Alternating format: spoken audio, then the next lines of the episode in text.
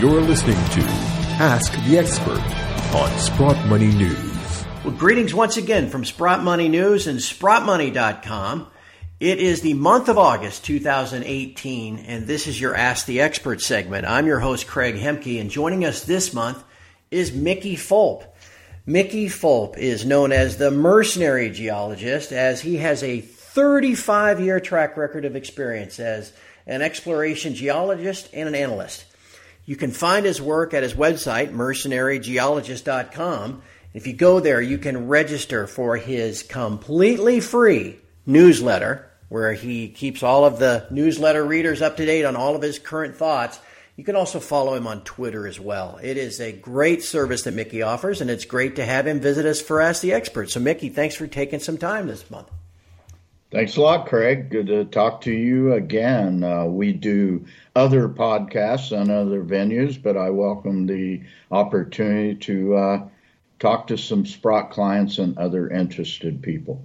And before we begin, just a reminder: these these Ask the Expert and weekly wrap up segments are always brought to you by the good folks at Sprott Money. You're going to find the best deals there for physical physical bullion. Uh, you can also find great deals for storing bullion. So please keep Sprott Money in mind anytime you're looking to add to your stack. Uh, you can find us at sprottmoney.com or, of course, call us at 888 861 0775. Mickey, you're right. These are, uh, these are always fun segments. We put out your name as the expert a few weeks back, put it on the internet. We've been collecting questions from Sprott Money customers and, and just regular folks on the internet. And uh, because you are so wildly popular, boy, I tell you what, I had a lengthy list. I had to work to kind of cull it down and combine questions, and I've I've narrowed it down to seven. So if you are ready, my friend, can I hit you with question number one? You may. Seven is my lucky number. Ah, there you go. Perfect. All right. Well, then, question number one, Mickey, uh, and I think you can speak to this uh, certainly based on your experience. Uh, a lot of times you see press releases, uh, other information from mining companies that talks about you know new grades and ore bodies that they found, and they always express uh, things in terms of grams per ton. Uh, the first question is, in your mind, what is considered to be a good drilling result for gold or silver when it's expressed as grams per ton?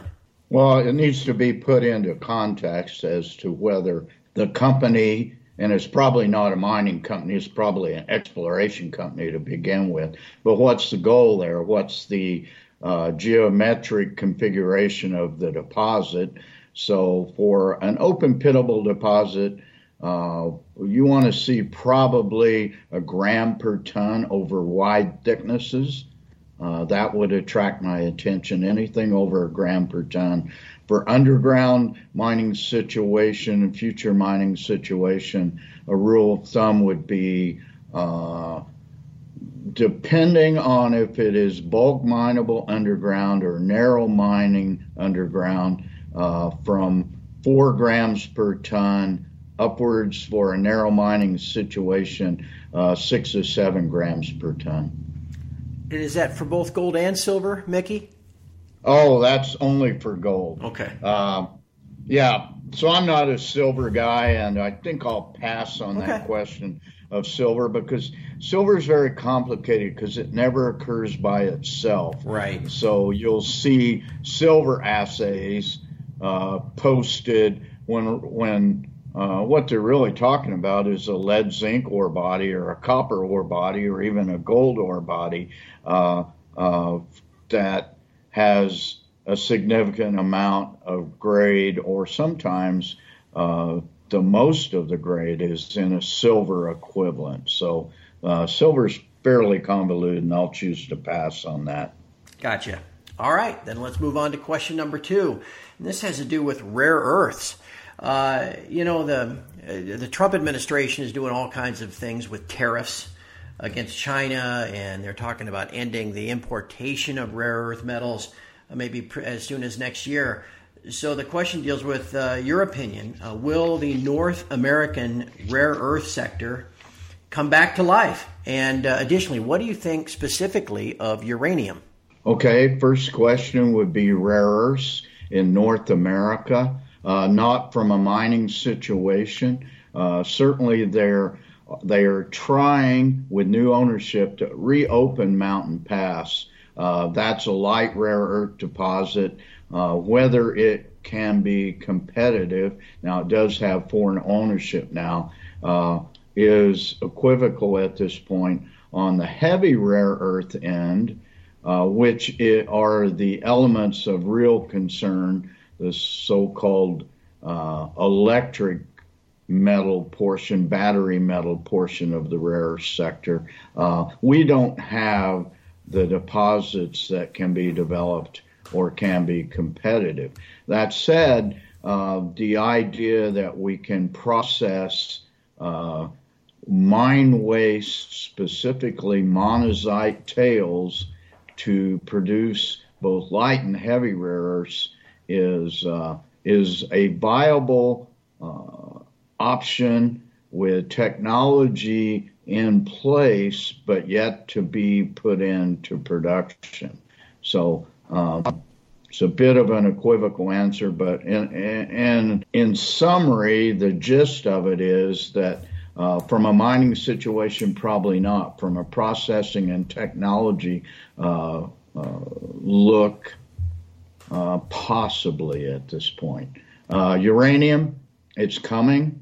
Uh, it's got a ways to go. The price has gone from $18 to over $26 since, if memory serves, November of 2016. Uh, but we need $40 uranium. Certainly, with Trump's initiatives, uh, that will lead to once again a viable uranium mining industry. So, ways off though. Got it. Got it. Well, that's certainly a good price level to keep an eye on. That's for sure. I appreciate that. Question number three is one that, I mean, I've been doing these Ask the Expert things now for three years, and I haven't had this question before, so that's kind of fun. Um, the, the submitter uh, said he is a prospector how about that? Up in the Yukon and in British Columbia.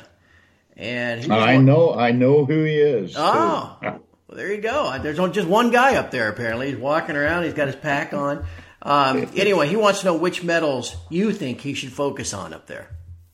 I would be focusing on gold, uh, especially where he's operating, uh, and my advice to him, or the way I would look at it, and I have been a prospector and a geologist in the field uh, in in careers past, significant amount of time prospecting.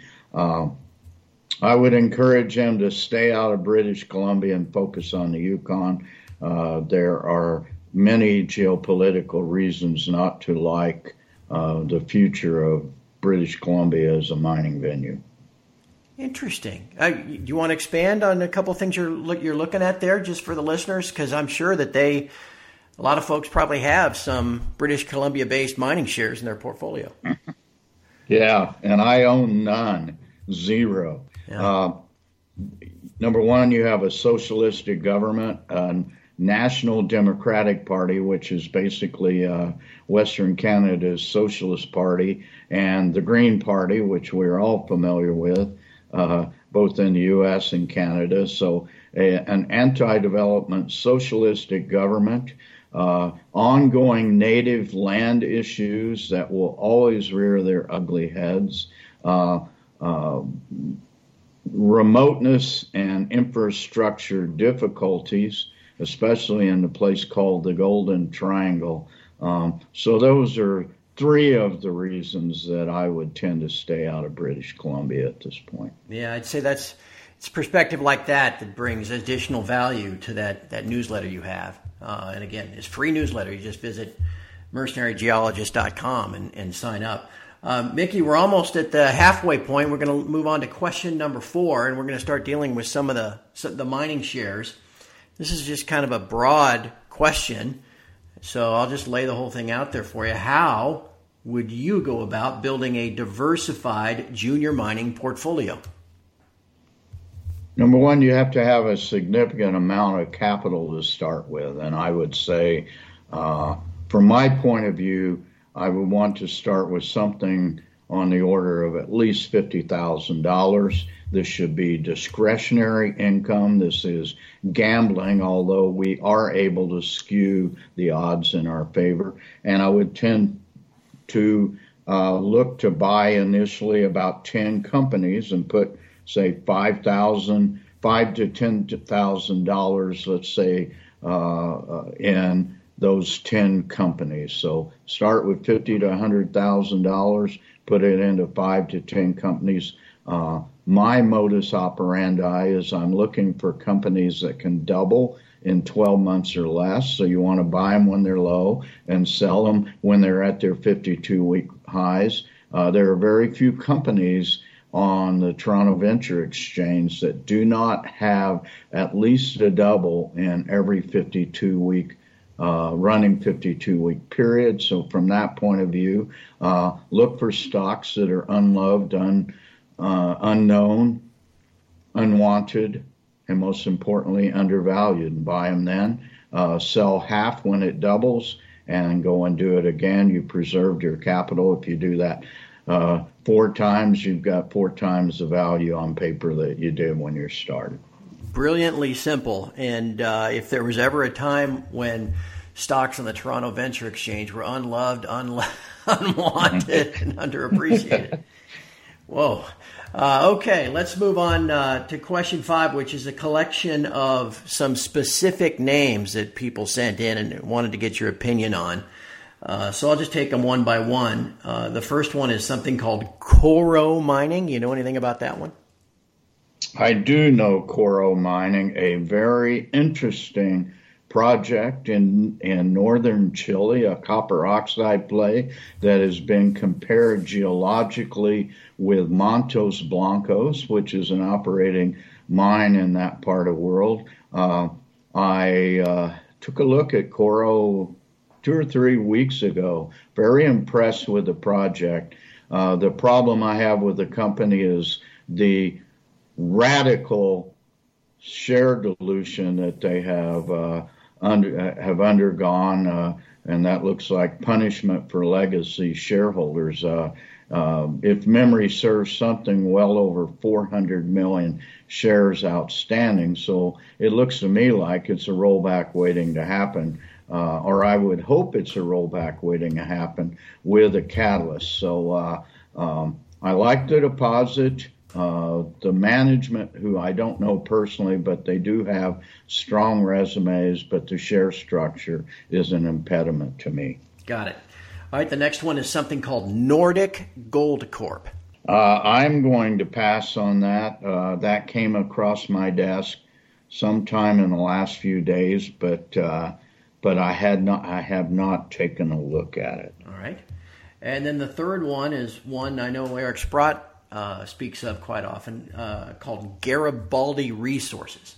Yeah, I'm not a fan of Garibaldi Resources. Once again, uh, quite a diluted share structure. Um, they had uh, last year it went exponential and to some degree went parabolic uh, on a couple of really hot drill holes in the Yukon, a nickel play, but uh, from what I can tell, those are re-drills of previous uh, intercepts drilled by Silver Standard.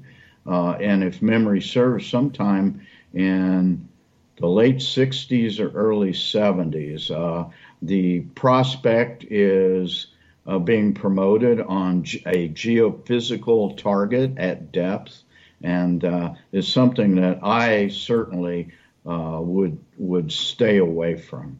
Fair enough. All right, then let's move on to question number six. And this is kind of a, a different sector uh, within mining. The question is Are there any junior copper or base metal mining companies that have your interest? Well, certainly on the copper end, and that would be uh, uh, Trilogy Metals, and I am intimately involved with Trilogy Metals. I cover them on my website. Uh, they are a sponsor of my website, and I own uh, a significant position. Um, so I'm conflicted. I have a, a, financial bias here. I'm talking my own book, or however you want to say it. But Trilogy Metals is an advanced exploration slash development play uh, in Northwest Alaska with arguably the two best giant high grade undeveloped copper deposits in the world at uh, Bornite and Arctic. Uh, they are progressing very rapidly on these. South 32 has is earning a 50% option. Uh, I would uh, suggest that people take a look at it now, but I will tell you that we picked this stock at 66 cents in May of 2017, and the last time I looked at share price, and these are all U.S. dollars because it's used, it's listed in New York, the main listing. Uh, uh, it was at a dollar eighty-five, so it's had quite a run. Uh, but I think there is still significant amount of upside. And, and what one of the things you're playing here is uh, with South 32 to exercise their option and own 50% of it. And I think the deadline that is January of 2020. Uh, but it looks like it's takeout target to me uh, by South 32, much as they just did with Arizona Mining for an all cash takeover of $1.3 billion. Steve, steep. You have any uh, zinc plays or anything like that, Mickey? Well, I I do ha, uh, did participate in a zinc play called Hannan Metals. I covered that company about a year and a half ago. It has not performed very well because uh, the zinc explorers never really uh, made a lot of inroads, with a couple of exceptions. Price of zinc now is dropped from a buck 61 to a buck 11. Uh, I continue to hold Hannan Metals. I like the company. I don't like the valuation. Uh, perhaps it's a buying opportunity at about 18 cents, which is less than my cost basis. Uh, but they do have a significant deposit in Ireland with lots of exploration potential. All right. I think it'd be fun to go over there, do a little due diligence on them, Mickey. We can knock back a couple of Guinnesses and uh, all that kind of stuff. All right, my friend. Final no, question. I would agree. I would agree with that take for sure. all right, then. Final question uh, for this month, um, and, and, and, this gets kind of to maybe some of the larger uh, senior companies. You know, they many of them reported lousy earnings last quarter, and it doesn't it doesn't seem like if the price goes up, they make any more money than if the price goes down. And I think a lot of that is due to their input costs. You know, if the if the price of uh, the metal is rising, then maybe all of their other input costs are rising, and their margins never widen out, and and they never get anywhere from a earnings per share standpoint. So, I, guess to boil that down to a question, how do you discern, uh, or anybody else? If a company can actually profit from wider margins as price increases? Well, number one, uh, that has been the bane of mining companies since the metals markets turned in 2003 to arguably the beginning of 2013, and we had a, a, a pretty deep bear market. Came out of it, went back into it. Uh, mining is not my modus operandi. I don't like mining companies. In fact, I just uh, posted a piece last uh, Monday or two days ago, I guess, uh, why I don't own mining companies. And uh, mining is a really tough business. Uh, and your point's very well taken as as metals prices rise, as oil prices rise, uh, your input costs rise uh, at least equally as fast. So um, uh, energy is and labor are the largest cost in most mining operations. Um, you just got to look at the pre-feasibility studies, the feasibility studies with your red pen, and uh, start picking out fatal flaws. I do that commonly. Uh, my uh, kind of sweet spot in the industry is the advanced explorers who are working towards those sorts of things, and and uh, um, I generally look for an exit strategy on those companies that will get me out before they become mining companies. Understood. Yeah, that and that, your track record of success speaks for itself, Mickey. And again, I want to encourage everybody. You can go to mercenarygeologist.com, sign up for Mickey's totally free newsletter. Uh, I I get it in my inbox, And uh, I, I, was joking with Mickey once and said, you know, most things that are free don't have any value, but his newsletter is invaluable. It's a complete opposite. So I encourage everybody to check it out. Mickey, thank you so much for spending some time here at uh, Sprott Money Ask the Expert. Uh, I think it's been very valuable for everybody that's listening, and uh, hopefully we can do this again sometime soon. Well, thanks for the kind words and thanks for the opportunity, Craig, and I look forward to talking to you in the future. And from all of us here at Sprott Money News and SprottMoney.com, thank you for listening. Talk to you again next month.